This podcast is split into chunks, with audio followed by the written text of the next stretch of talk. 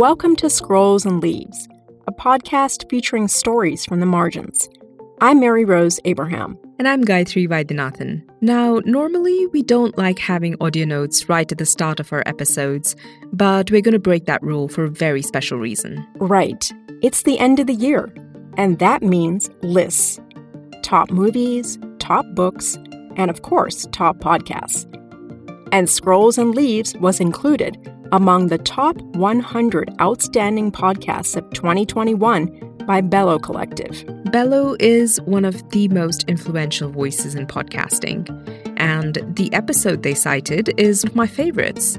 When Sasha Semina, our former intern and a student at Yale University, pitched this story, we knew we just had to do it. It's about a genre of music I had not heard of before, and on top of that, it was also about the environment, spirituality, and feminism. We love what reviewer Ariel Niesenblatt said about the episode. Quote, In less than 30 minutes, I was transported to a place I've never heard of and learned of music and traditions that I'd never been exposed to previously. This episode so beautifully mixes audio with music while telling a story and celebrating a community of people. So, we're going to interrupt our season one rollout in celebration of the holiday season and also our podcast's fledgling success and re release Tuvan Throat Singing. If nature had a voice, this would be it. And one final note we want to do more amazing stories from the margins that you want to listen to. So we're running a four minute survey. Could you please help us by filling it out? Open your browser and type in scrollsandleaves.com, and there's a button at the very top. Just click on it. At the end, you can claim a Scrolls and Leaves sticker as a thank you. And a big thank you goes out to our patrons Anurag S., Sumit Kumar, Arun Sridhar, Swaru Hegde, and Dee Bundy. We are so grateful for your support, which keeps our podcast going. Arun is also one of a number of listeners we hear from regularly, so I want to share some of his kind words. He says he's, quote, proud to be a supporter of this amazing indie podcast. And here's another one. Professor Andre Gingrich in Vienna, Austria, has this to say Thumbs up! These are indeed exemplary showcase gems of popularizing science. Thank you. And to all our listeners, nothing makes our day like hearing from you. All right, now over to the episode.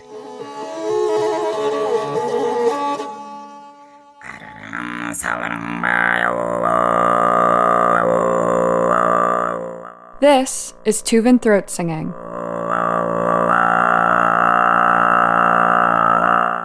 Tuva is a republic located in Siberia and is smack dab in the center of Asia. The first time I heard throat singing, I was a kid. My parents, who are Russian, played recordings for me. It's an unforgettable experience. I grew up constantly listening to music. I knew really young I wanted music to be my life. But hearing Tuvan music for the first time, that memory stands out.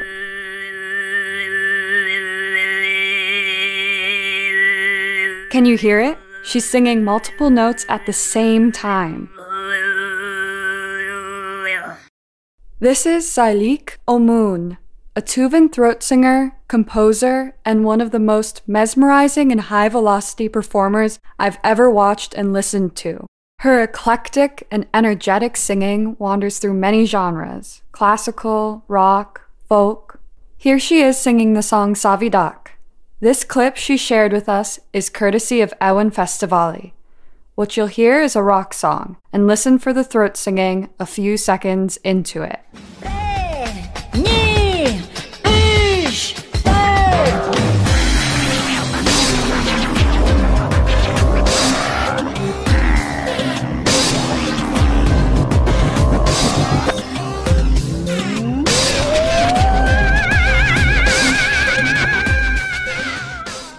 Tuvan throat singing is an ancient musical form sung by nomads across the steppes of Central Asia, and it's directly inspired by nature.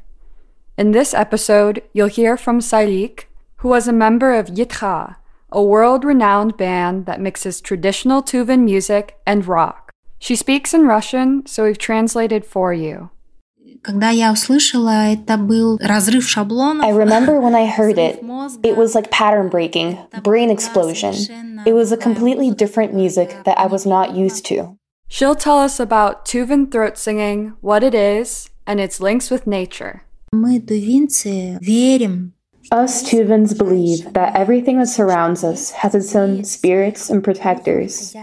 There are protector spirits of lakes, rivers, mountains, healing springs, and natural wonders. You are listening to Chat Room 17, Nature's Voice, Tuvan Throat Singing. I'm your host, Sasha Samina. Stay with me till the end to learn how throat singers manage to sing multiple notes at the same time.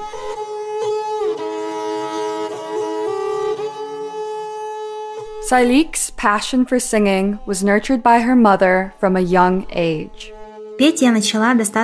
I started singing pretty early. I was probably around four years old when I remember learning and singing Tuvan children's songs by myself. Then my mother noticed it and slowly began to encourage me, teach me, and show me how to diversify my singing. Then, when I became a bit older, at the age of six, my mother showed me how to sing with two voices, and we sang together at home. Sometimes we would sing for guests and relatives and friends who would come visit. It wasn't until much later that Sailik began learning throat singing professionally when she joined Yat-Kha. Here's one of their songs, Ahoy. Sailik is the lead singer, and Albert Kuvezin, who's a legendary throat singer and guitarist, is throat singing in the background.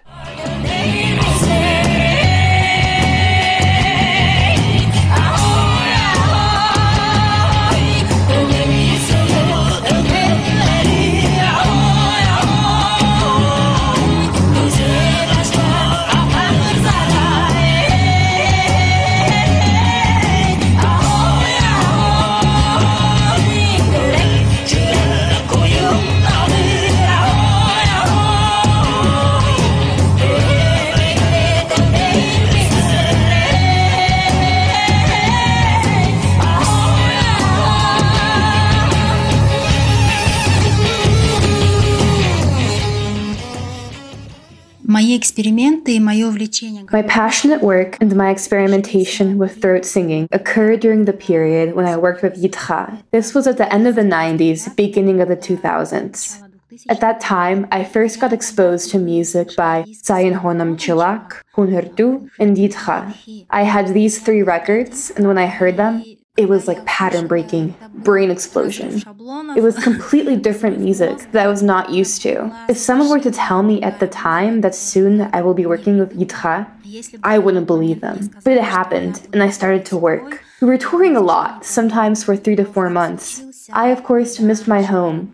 But these were very bright, very intense, and very interesting times for me. During those times, I saw a lot, visited various countries, met many great musicians, and worked in many cool studios and recorded my singing. I absorbed everything like a sponge. Everything was new and exciting to me. Throat singing is practiced all over the world by indigenous cultures such as the Thembu in South Africa, Sardinians in Italy, the Altai in Russia, and the Inuit of the Arctic. But the music we're talking about today is from Tuva, a district in southern Siberia, just above Mongolia. It's full of towering mountains, thousands of rivers, and vast lakes and endless grassy steppes carved out by ancient glaciers. These awe inspiring landscapes are teeming with musicality. Throat singers and musicians here imitate the sounds of their surroundings, partially to honor the natural and spiritual world. Nature is a unique entity. All of us, people, all living things, draw our energy of life and inspiration from nature.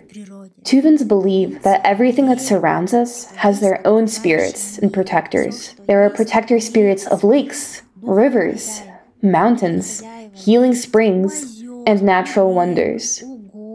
And we systematically pray because we believe that this enormous world of invisible spirits protects us and gifts us well being, happiness, and health.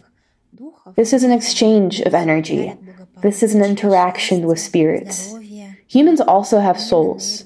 Shamans say, which means human soul. Humans, in addition to their physical bodies, have a thin shell of spiritual energy. I think that when throat singers perform, they become charged with supernatural energy because they receive this deep spiritual connection with nature. And this all is not without a reason, because in folklore, and in throat singing itself, nature is reflected in names, techniques, melodies, and sound imitation. This is a very tight connection. Until recently, Tuvan throat singing was primarily practiced by men. But that's changing. There's now an all women folk ensemble called Tyva Kyzy, which means Daughters of Tuva, and is led by Choduraa Tumat. And Sailik's own throat singing practice, which merges with rock, definitely flouts tradition. In general, in Tuva, throat singing is not thought of as a women's occupation. It's a male occupation so women don't throat sing. At least they didn't throat sing. Of course, now times are more modern, views have changed a bit, and young girls and women like me are now practicing throat singing as well.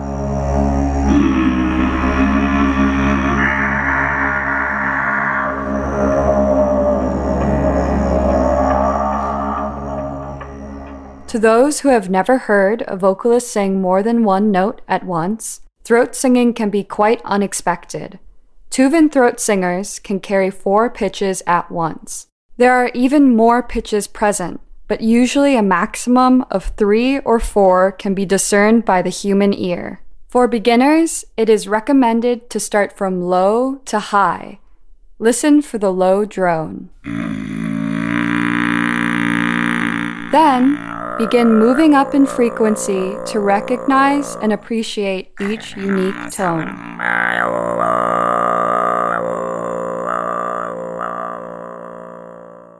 Not only are these tones varying in pitch, but they vary in timbre and loudness. Timbre can be thought of as the quality or color of sound, basically everything that isn't its pitch and its loudness. It's what tells us that the note we hear is being played by a tuba rather than a flute, for example. The timbre of a tone may be dark versus bright, thin, brassy, and so on. With this information, let me finish up our listening exercise. Finally, rather than separating the pitches in your mind, try to think of everything you're hearing as one.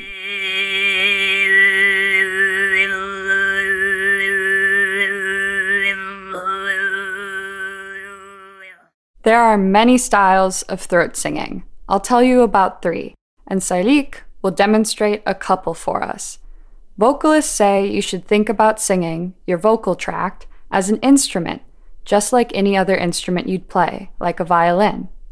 Tuvan singers take this to a whole new level, and this will become more apparent during this style rundown. First, Sailik performs Kargyraa, a low frequency style that sounds almost like a deep growl.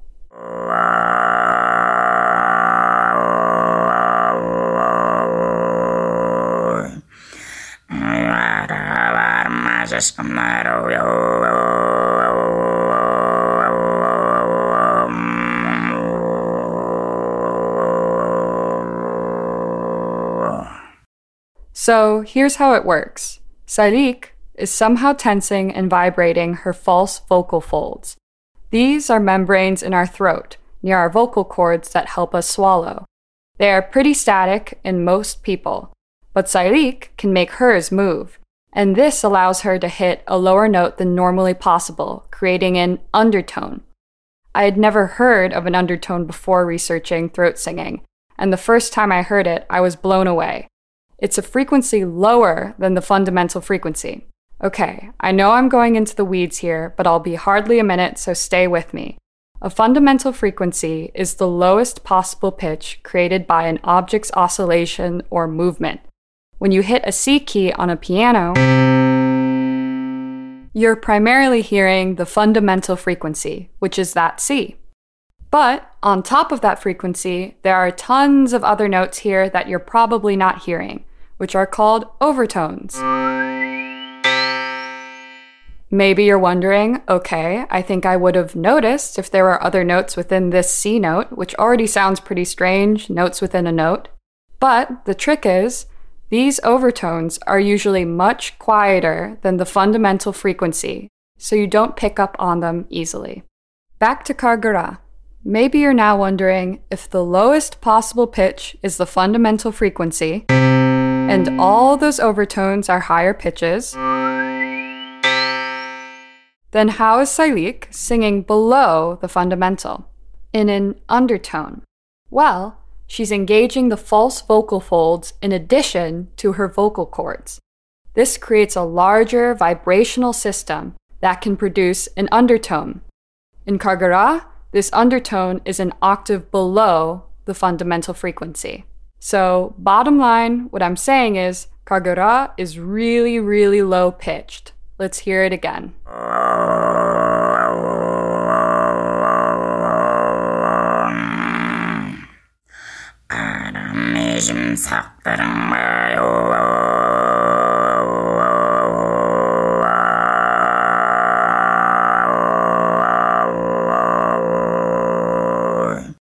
When performing Kargyraa, in order to hit particular overtones, the singer changes vowel sounds meaning they change the shape of their mouth.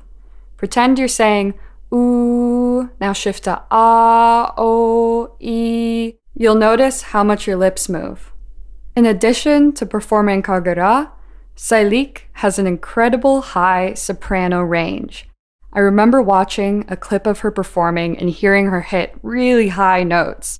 Then all of a sudden, hearing this incredibly deep singing. I genuinely thought there was a backup singer I couldn't see, or it's just part of her backing track. Eventually, I realized, oh my god, she's also singing that, and it blew my mind. Here's that clip.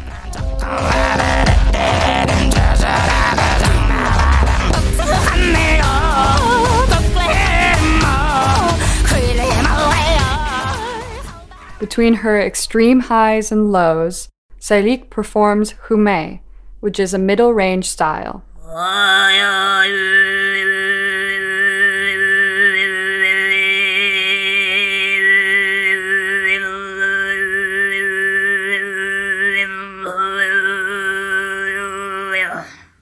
Khoomei is a specific style, but it can also mean Tuvan throat singing more generally. The style involves the drone of a fundamental frequency plus overtones. It's often used to imitate the wind.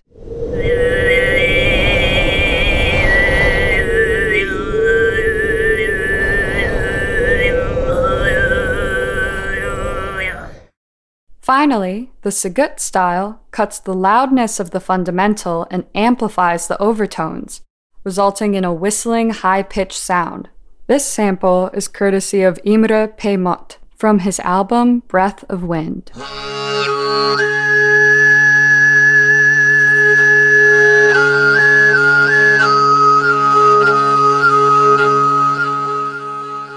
Isn't it like birdsong?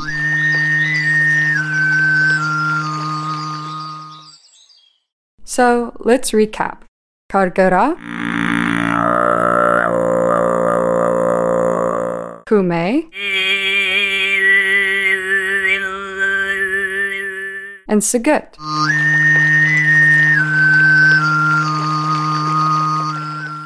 Two vocal techniques used to embellish these styles include Borbangnadyr, an added trilling effect using tongue. These samples are also sung by Imre Peemot on Breath of Wind.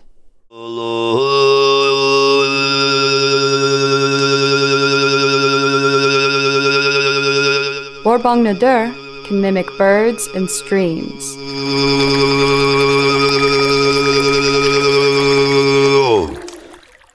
Then there's Ezengileer, an added pulsating rhythm. Ezengileer can sound like the trotting or gallop of a horse.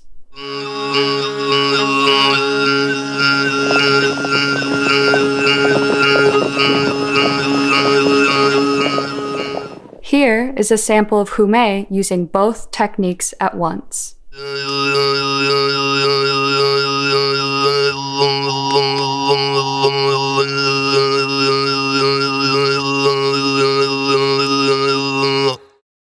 Your intuition might lead you to believe the singer is choosing each pitch willfully to assemble a song. But what's amazing is the singer is actually sculpting sound. They have an incredible number of pitches in their range, and they chip away other sounds to highlight a particular note.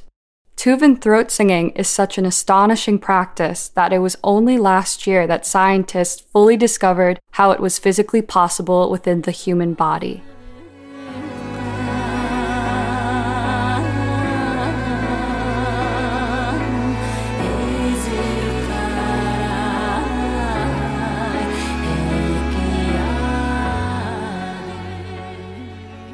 This is Saylik singing Ezer Kara, which is inspired by nature. Like nature, music has many layers of pitch, certainly, but also of timbre. This is unlike Western music, which is preoccupied with melody and pure tones, notes defined by a single pitch.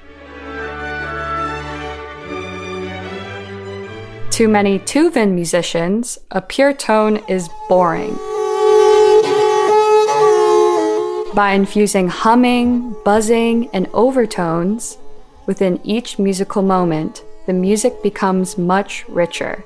Just one second of music can contain a dazzling, vast world of sound. Valentina Suzukei, a leading ethnomusicologist in Tuva, compares the two musical practices to making and throwing snowballs in her book with Theodore Levin, Where Rivers and Mountains Sing. Here's an excerpt. In European music, sound is packed compactly into discrete pitches, with the fundamental frequency and overtones all perceived as one. But Tuvan music is like loose snow, and overtones are like the snow spray. This timbral abundance allows singers to fill a space, and when they're outdoors, the music can echo across the steppes and mountains. Many Tuvan instruments, such as the yagil, also celebrate timbre. For Saylik, this was the background music of her childhood. Just as her mother was a catalyst for her musical passions, her grandmother inspired her as well. Music can honor not only nature, but her family, the women that came before her.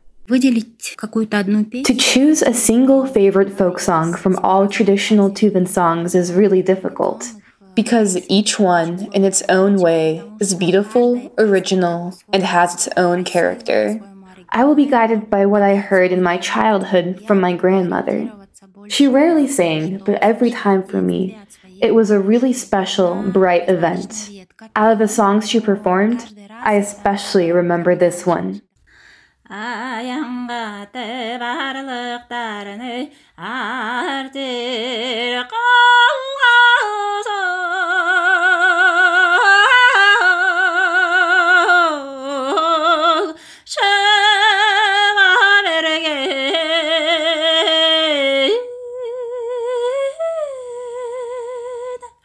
ажылды жамжыр қалдыққан а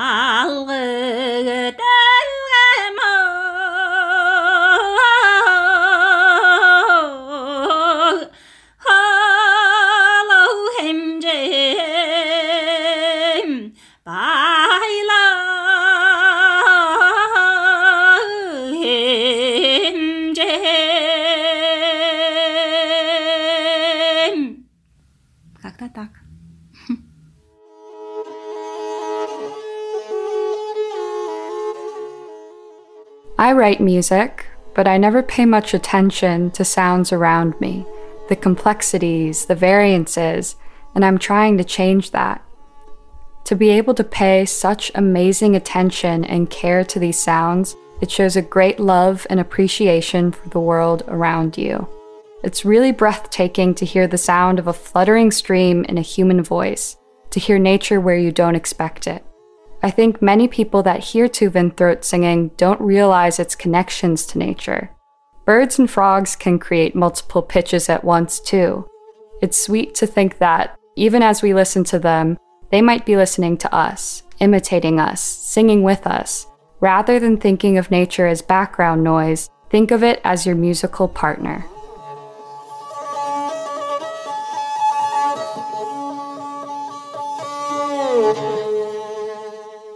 Thank you to Anya Lomsadze for voicing the translations, and to Yelena Syomina for translating from Russian to English, and to Sailik Omun for sharing her music and chatting with me, and to Imre Peemot for sharing samples of his wonderful singing as well.